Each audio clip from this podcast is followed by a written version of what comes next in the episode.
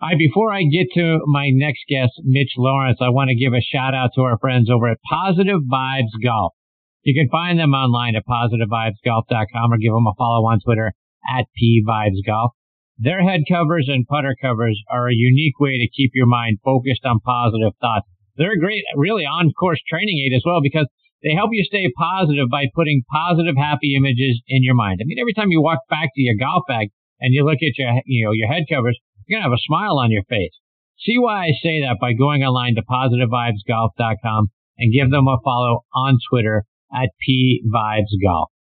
And folks, this segment of the show is sponsored by our friends over at the PGA Tour Superstore. This segment of the show is brought to you by the PGA Tour Superstore. See why golfers everywhere are proud to call PGA Tour Superstore their golf pro shop. Visit them online at PGATourSuperstore.com. Now back to Chris and more of the show. Hi, folks. When I was thinking over the last few days about this being our final episode of the season, I thought, what's the last voice I want our listeners to hear before we take a few months off? And I thought, I want that voice to be meaningful. I want it to be insightful. I want it to be someone who has great stories. And most of all, and at this time of year, I want that voice to have heart and soul. And when you put all of that together, it was an easy choice. Mitch Laurance. I've made a lot of great friends as a result of this show, but the Laurance brothers are right at the top of that list. Mitch has been a great guest over the years. This is now, tonight's going to be his 10th appearance with me on the show. But beyond being a great guest, he's been a mentor, he's been a sounding board, he's been a friend, and I'm eternally grateful for everything he's done for me in this show. And I'm honored he is back with me again tonight here on Next on the Tee. Hey, Mitch, how are you, my friend? Well, uh, after that, Chris, I, I don't quite know how to follow that up other than to say was when you texted me and asked if I would do the show, I answered you by saying it would be an honor.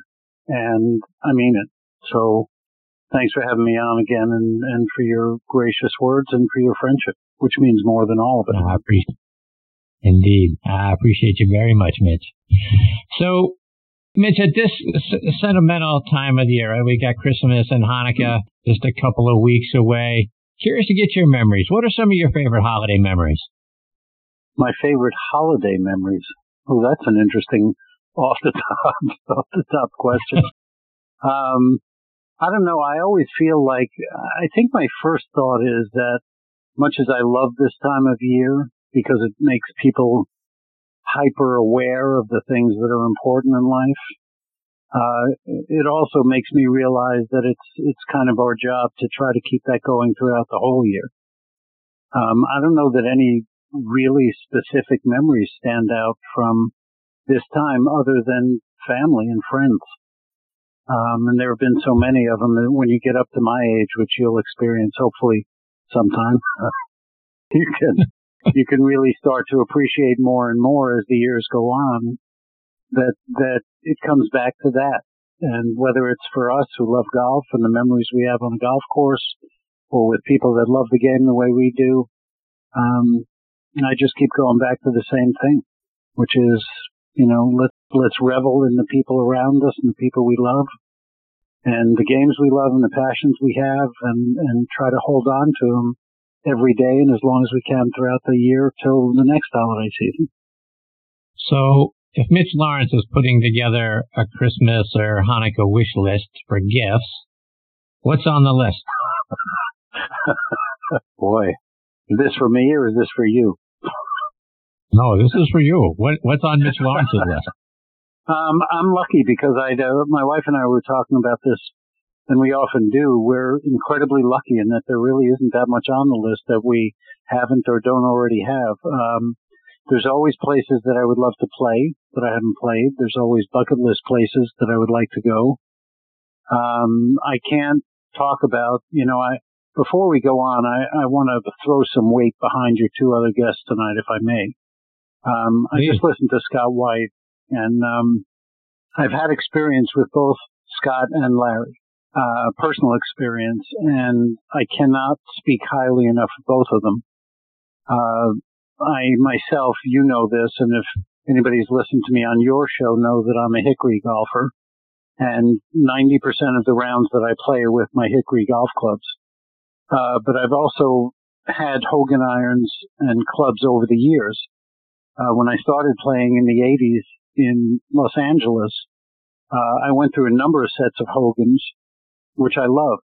And I was constantly trying to find clubs and get Hogan irons. And so this has been a long time affair. And recently, uh, about a year and a half ago, I had a chance to decide that I wanted to get a, a modern set of clubs and spent time on the phone with Scott and uh, was able to get some Hogan irons, PTX irons. And whenever I play the modern clubs, those are the irons that I play for all the reasons that people just heard Scott talk about. I can't talk highly enough about the clubs themselves and the process, uh, the online process, and they're they're just it's a great company, and and to have someone like Scott heading it and, and keeping that Hogan brand going is off the charts. So that's the first thing. Larry, I had a chance to take a lesson with Larry down in Orlando uh, a couple of years ago, and I feel the same way about him. You know, he's gone uh, against the grain in a lot of ways as far as teaching, but when you spend time with Larry, and I really urge your listeners, if you can get to him in Orlando or out west during the during the winter, to, you know, the um, the time that he's out in Colorado is to really spend time with him because he will change the way you look at your swing and your game. So kudos to you for having both of them on. Um, I'm not much in the way of gifts in terms of, of golf things because, like I said, I have spent time whittling my hickory set to where I love it and having the, the Hogan stuff that I love. And, um, so I'm a tough buy. I have to say it, Chris. I'm, I'm a tough buy as far as, as gifts go. Um, and, and again, it just makes me grateful. It makes me feel so incredibly lucky that, that I can actually honestly say that. The only gift that I wish is that I got to spend more time with people that I enjoy and would love to spend time on the golf course like you. It's amazing to me that we mm-hmm. haven't yet done that. So that's my, that's my wish list for 2020. I can say that with all honesty is that, that this has to be the year that you and I spend some actual time on the golf course together. Well, certainly would. That's certainly on my wish list as well. I appreciate you. So you mentioned bucket list. There are still places, and I find it hard to imagine that there are still places that Mitch Laurance hasn't played that he wants to play. What what what are a couple of courses on that list?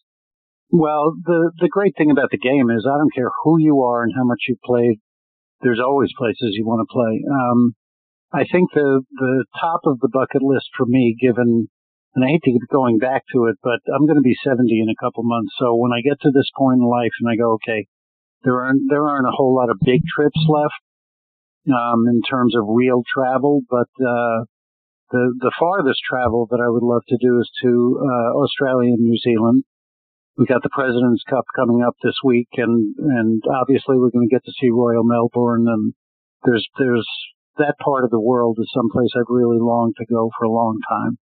Um, and the other one actually has to do with a place that, not that there aren't tons of places in the United States that I would want to go. Um, Sand Valley is actually at the top of that list, and uh, the Kingsley Club also. is another one that I want to get to, Lawsonia Links. I could go on with that list for a while. But uh, is actually to go back to St. Andrews. Um, and I've had the opportunity to play the old course a number of times and the courses at the Links Trust, which I love. But there are certain courses in St. Andrews and East Lothian that I haven't been to. Um, and those are the ones that, that I really, really want to get to, which are Musselburgh and North Berwick and that area. So I think those would be on the top of the list right now. So you mentioned the President's Cup, switching gears only slightly. Um, mm-hmm. Your thoughts on the upcoming President's Cup? Are you confident that the U.S. can win, or can some of this Patrick Reed controversy sidetrack the team a little? Um, obviously, nobody knows what's going to happen with this. I think the whole the, the Patrick Reed thing is is a is a real kind of hot point for a lot of reasons and for a lot of golfers. You know, on the one hand, there's the point of view that, that says just let it go. He got a two stroke penalty. He was penalized. Let it go. Stop making as much as, and with social media, it's just going to go on. Uh, I think it'll go on way past the President's Cup actually because he was a great player. And he's going to be a part of the conversation for a long time. I think for those of us, and as I said, you know me, I'm old school, not just in the, the clubs I play, but in the way I look at the game, I think. And uh, I think the thing that has always drawn me to golf in terms of other sport, I love other sport. The thing that has always drawn me to it is the nature of the honor code, of the self-policing, of the, you know, how you play the game. And I think, uh, relative to this particular incident, I don't think there's any question that there was, um, I don't know about intent, but there was certainly awareness of what he was doing. I don't care what camera angle you looked at. I think it was pretty obvious what was going on. He's done it before. He has a history of it, uh, going back to his college days for those who played with him. Uh, and I just, I hate the idea that it puts a stain, um, for, you know, for him, this is the way I will always look at him now. He can hit great shots, but this is the thing that I will most think of when I think of him. And I hate that it's taken away from the, the other aspect of the President's Cup, which is a great team match, great players getting together on an unbelievably iconic golf course that most people don't get to see. Uh, and that's the part that I kind of feel badly about. Whether, how the teams respond, we won't know until this week because these guys are all so great and there'll, there'll be a storyline at the end of the week that's going to be compelling because of the nature of match play. And I, every time I watch a match play event, whether it's the Ryder Cup or this or the Solheim Cup, I go back to it. I think it's the greatest format for golf. I always have. Uh, I think it brings out the best in golfers and the most compelling drama in a match. And uh, that's the part that I'm going to focus on and look forward to. So However they decide to skirt the Patrick Reed issue, there'll be some talk about it, but I think it'll be at the beginning of the, the matches. Uh, they'll have to bring it up because the world forces them to, but once the matches get underway, uh, you've got so many great players, young and old, and you've got two captains, and you've got Tiger being a playing captain. There's so many storylines that I'm looking forward to. I think it's going to be great. So, Mitch, when you think about Tiger being a playing captain, from all the stuff that we've heard over the years, um, from a Ryder Cup captain and obviously here in the President's Cup captain, there's a lot that goes on into putting this grand event together. Captain's involved in a lot of things.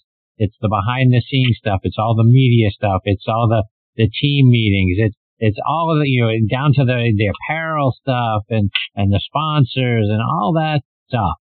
And now Tiger also, being the captain of the team, is going to be out there playing. How much do you think that something like is it? We know Tiger's got an incredible mental approach and, in everything that his dad did to him growing up, so that he would concentrate and all those sort of things. But there's got to be a lot weighing on his mind. Do you think you can can you play good golf and focus on your match when you've also got all the sort of ancillary stuff eating at you throughout the day? Well, I, I don't think there's anybody more qualified to do that than Tiger. Uh, and there have obviously been great playing captains over the years, but I, I don't, I literally don't know that there's anybody who can compartmentalize it more than he can. When you look at the, just go back to the tour championship and then the masters and, um, he wasn't dealing with the uniforms, obviously, or players lodging. But when you think about what he did under the pressure and the spotlight of what was going on at the time during those events, I, to me, this is, this is nothing compared to that. Literally nothing compared to that. Um, so I think it's, I think, again, if there's anybody who's qualified to do it, it's him. I think once he gets to the first tee and he puts the ball on the peg, he's, he's Tiger. He's the competitive Tiger. He's not the captain. There may be a part of him that's going to be interested in what other guys are doing out there. But the great thing about golf is you have some time between shots to kind of figure it out. And once he needs to do what he needs to do, I don't expect anything different, which is amazing to think about if you really think about it. At this point in his life, at 44 pretty much, and given what he's done, that we're still talking about him on the competitive level this way is mind boggling. So I think, I think it's going to be great to watch and I think he can certainly handle it. And I think if, if there one person that, that the other players want to play for, I think it's really going to be him. I also have to say though that I, I uh, love the international team too. I love the feel of that team. I love Ernie being the captain. Um, you know, the matches which were once completely one-sided got close again. Uh, you've got older guys like Oosthuizen. Um, you've got people on that team that can that can do some damage too. So I think this is going to be one of the most compelling Ryder Cups, uh, Presidents Cups that we've seen in a long time. And Mitch, I talk about uh, your show, Talking Golf Getaways, with our listeners every week because you do, you and Darren both do such a great job in keeping us informed about great golf courses around the country, a lot of the hidden gem courses that we're not aware of. And uh, you guys do such a great job with all of that stuff. But when I think about you putting together sort of a dream podcast, if you had an opportunity to put a, a round table together of greats of the game, whether, you know, they're alive or dead, you know, guys from, guys and gals from this time or a previous time, if you could do sort of a, a dream roundtable podcast, who would be there? Oh boy. I need time to think of these answers, How much time do you have? Next time I'll send this them. Is not a simple. This is not a simple question, Val. This isn't like me saying I want to go out with you and my brother and just hit some balls. um, uh, who would I who would I want at the table? Um, well, given that we're talking golf getaways is about going to places and experiencing great golf and different courses and architect and that kind of thing, as well as just the joy of the game. Um, I think, and I'll just step back into history because that's where my mind goes first. Um, and I would probably put together people who were who were not only great players but designed some of the courses that we all love. Obviously, Donald Ross would be on that list. Bobby Jones would be on that list. Alister MacKenzie would be on that list. I'm just sitting picturing this table now with these people, these people sitting around it. Um, I would have one of my favorite people on the planet who I got to experience in person this past year on one of the great trips I'll have taken, who's David McLay Kidd. Um, was also a really good player and, and guy I consider to be one of the really important architect voices and, and minds in the game right now after our trip to Gamble Sands this past year and other things he's done. Um, this is, this could be the biggest table you've ever had if I could keep going because it would Please. be Ben Crenshaw. It would be Bill Coore. Um, it would be, uh, Keith Rhebb and Riley Johns from, from the work they've done over the last few years. And they're guys that have, in my mind, changed the way we're starting to look at designing resorts and destinations. Um, I think that's a pretty good list to start. I would have Harry Vardon there just because I love Harry Vardon. I would have James Braid there. I would have the old guys there. I think those are the ones that I really miss the most. then I throw in a couple of writers like Bernard Darwin and Herbert Warren Wind and people like that. These are all old people. Hmm. So yeah, well, I'm sure I'm leaving people out that I'm going to regret later, but off the top of my head, those would be a good table. So, to your point about all the you know older folks, you know that not too many listed there that are still uh, out there alive and kicking. Um, is the game to, to you? Is the game more interesting when you're looking back at history for some reason, whether mm-hmm. it's course design from that time, uh, obviously being a big Hickory enthusiast because of the golf equipment and the way it was, or the characters of of the people that you put on that list. Is it is it different or better in your mind from what we have now? Uh, I think it is. I think it was. Um, and and it doesn't mean that we don't have great stories and great people in the game now. You know, it's full of them. It's just that the game was so different back then. Now it's it. There's so much money involved worldwide. It's such a global game. But back then it was the people that tended to be involved, whether they were players or club makers or they were fanatically passionate about the game when it was not incredibly popular and there wasn't tons of money in it. They were really people who, who did it and played it and designed courses for the love of doing it. If you go back to all of them, whether it's old Tom Morris uh, designing courses and traveling by wagon and boat. And, you know, this was, they didn't get on a, a wheels up or a net jets and just fly to the next destination, spend a couple days and design a golf course. Uh, so I'm drawn to those stories more, I think, than I am now. And what I love about some of the people that I mentioned, and I, I absolutely left people off that list of modern uh, guys who are involved in the design now.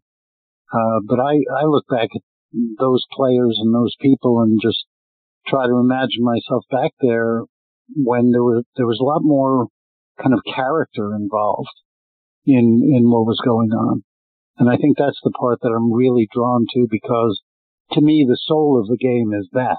And it still remains that if you really get into it.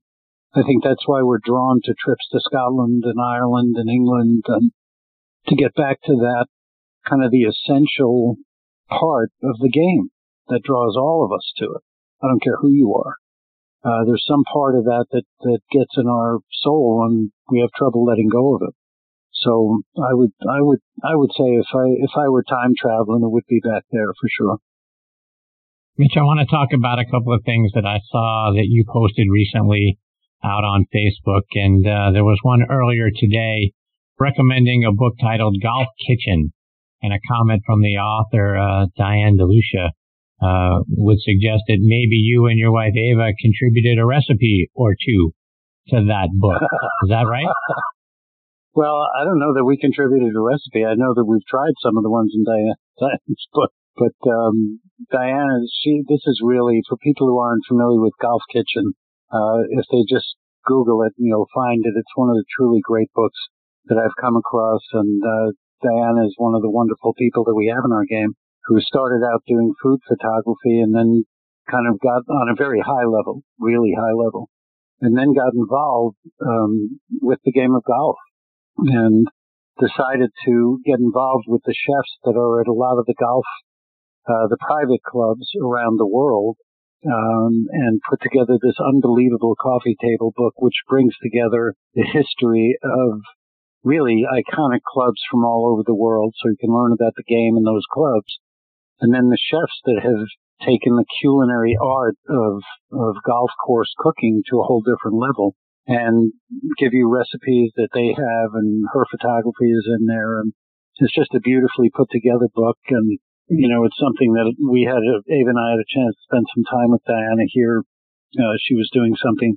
down in Kiawah and we went down. It's just a fantastic project. And she's involved in a lot of great charitable causes and, and it's all the kind of on that side. If you like golf and you like food, which I think most of us do, I'm pretty sure. um, it's, it's really, it's really a great book. And my wife, as the cook in the family, could come up with a lot of recipes that I think could go in that book. I have maybe one that I could put in that book. and it's, trust me, it's not on the level of anything that's in that book. It's just the only one I could contribute. Mitch, you also posted a story about a dog named Ace and your first and only hole in one. Do you mind sharing that story? Uh, yeah, sure. If you want me to get emotional, I will. Um, Ava and I were playing, we lived in Charlotte at the time, and we were playing on a Thursday afternoon. We went out to a course we played regularly, which was called the Charlotte Golf Links. And we were on the sixth hole. We were just playing by ourselves, riding around in a cart. We were on the, had played six holes. I was playing really well for a change. Um, and we got to the seventh tee and, uh, the golf links had a lot of tees that were marked by high reeds and things around the tee boxes. And there was a dog standing on the tee when we got there, a little red kind of looked like dachshund fox mix and just standing there. And we both of us being dog lovers, we went up to the tee. We started talking to and playing with the dog a little bit and hit shots. It was a par three and got in the cart after we hit our shots and it was an uphill par three and rode up to where the green was and dog came running up to the green and ran around the green and put his, his nose in the cup and unbelievably cute. And we went back to the cart, got in the cart and the dog follows us into the cart, kind of jumped in the cart so we just kept them in the cart, uh, played the eighth hole, and I'll get specific since anybody listening to this is obviously a golfer. Got to the eighth hole and a par five, and I snap hooked the drive into the wood. Didn't hear any sound. hit a provisional ball, went out, and my first ball was in the dead middle of the fairway. And we were, Ava and I were kidding around, and I said, it must, it's got to be the dog, because that ball did not hit a tree. Then hit a three wood and an eight iron to about two feet, um, and just kind of got back in the cart, and Ace is now firmly ensconced in the cart, and got to the ninth hole, uphill par three, 167 yards, and I hit a shot, and as we all do, and this was, I started playing in 1980, uh, so I'd been playing for a while, didn't have a hole in one. And the ball was going right at the pin and couldn't see the bottom of the flag. And, you know, I said go in the hole and then Ava hit her shot. We got in the cart and Ace was in my lap and Ava got out of the cart and said, aren't you coming up? And I said, I'm not getting up balls in the hole and laughing. And Ava went up to the green and uh, as she was walking or she started walking, I said, ball's in the hole, we're keeping the dog. And she went up to the green and she looked in the hole and she started jumping around and it was and remains the only hole in one I've had in 40 years of playing golf. And needless to say, we took the dog home, put some signs up to make sure it wasn't somebody else's and called him Ace and he was in our lives for a whole lot of years and one of the great companions we've ever had. So I, wow. as I said in that post, Chris, I don't care if I ever have another hole in one because that that was a pretty special one. Yeah, I imagine it was. What a great story! Thank you for sharing that. Yeah. So, Mitch, as we wind this down and you look ahead to 2020, what uh, what do you and Darren have coming up on Talking Golf Getaways? What's on your plan uh, for the at least the early part of next year? Well, we're we're obviously excited to do more trips. Um, we had some great ones this year, and I got to go to some wonderful places. Uh, I think we're actually going to be going back to Gamble Sands um, in the spring up in Washington State, uh, which I I can't recommend highly enough to your listeners. If they, it's a big trip. It is a big trip. It's not one you take lightly, but I can guarantee that if you make it out there, it's everything that you would expect from a great golf destination.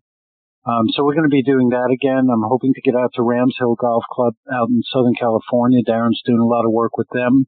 Fantastic kind of desert golf course, Tom Fazio design. Um, so we're going to be going out there and we'll be doing, as the year goes on, we're going to be planning more, uh, listeners trips. We went to Sweetens Cove this year with a fantastic listeners trip. We had 24 guys that came out and spent three days um, in South Pittsburg, Tennessee. You and I have talked about that, and, uh, the fabulous nine-hole golf course that King Collins built there.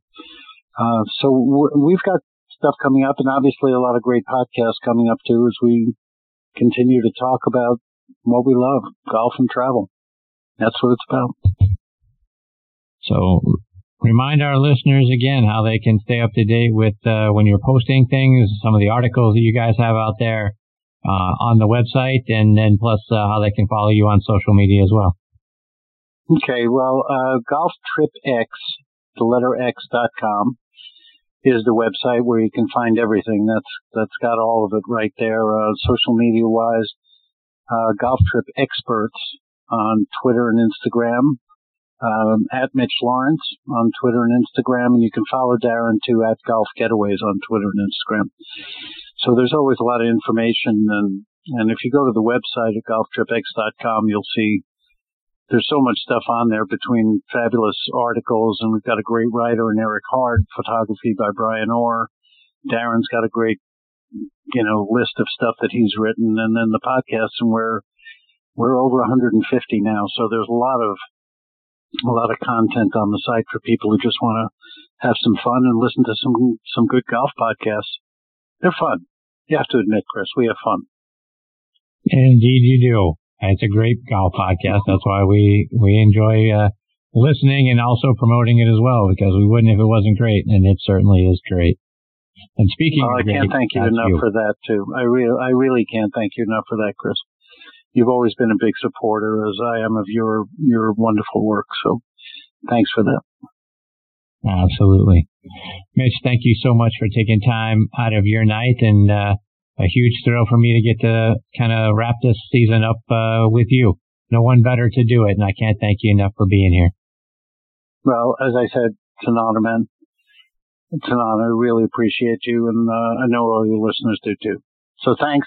Here's to some great golf and some great travel and some great fun in 2020. And I guarantee you, I will see you soon. I'm certainly going to hold you to it. I can't wait for that. Okay. Mitch, uh, happy holidays to uh, to you and your lovely family. I look forward to catching up with you again soon. Thanks. Back at you, pal. See you, Mitch. That's a great Mitch Laurance, folks. It doesn't come any better than that. Um, Mitch, like I say, and I mean it with all my heart, he's uh, um, a great friend and had been a great mentor and a great sounding board and, and done a whole lot behind the scenes to help me in, in more ways than I can count. And I can't thank him and uh, certainly his, his brother Matthew as well for all of their support over the years and what they've meant to me. Um, Talking Golf Getaways is a great podcast. Go check it out online. You hear me talk about it every single week. And, uh, also, uh, you know, Matthew's great show as well. So please support both of them and, uh, tell all your friends about it as well. They're, uh, they're great individuals. All right, folks, it is time for me to put a bow on this season of Next on the Tee. My sincere thanks go out to Larry Rinker, Scott White, and Mitch Laurance for joining me Please check out our website, nextonthetee.net. You'll be able to check out our, our new guest schedule when we're back. And like I say, I expect that, uh, we'll be back sometime in the February time frame. We, uh, will have a couple of other interviews, I'm sure, uh, speckled in between now and then. But, uh, check out our website. You'll be able to stay up to date with what we're doing. You can also stream this show as a podcast on a lot of great sites, particularly Podbean. We appreciate their partnership very, very much. Download the Podbean app. You'll be able to take us with you everywhere you go. We're also available on Spotify, iHeartRadio, Audio Boom, LaunchpadDM.com, and Player.fm as well. Folks, I wish you a very Merry Christmas and Happy Holidays to you and yours. I hope all of your dreams come true. Until next time, hit 'em straight, my friends.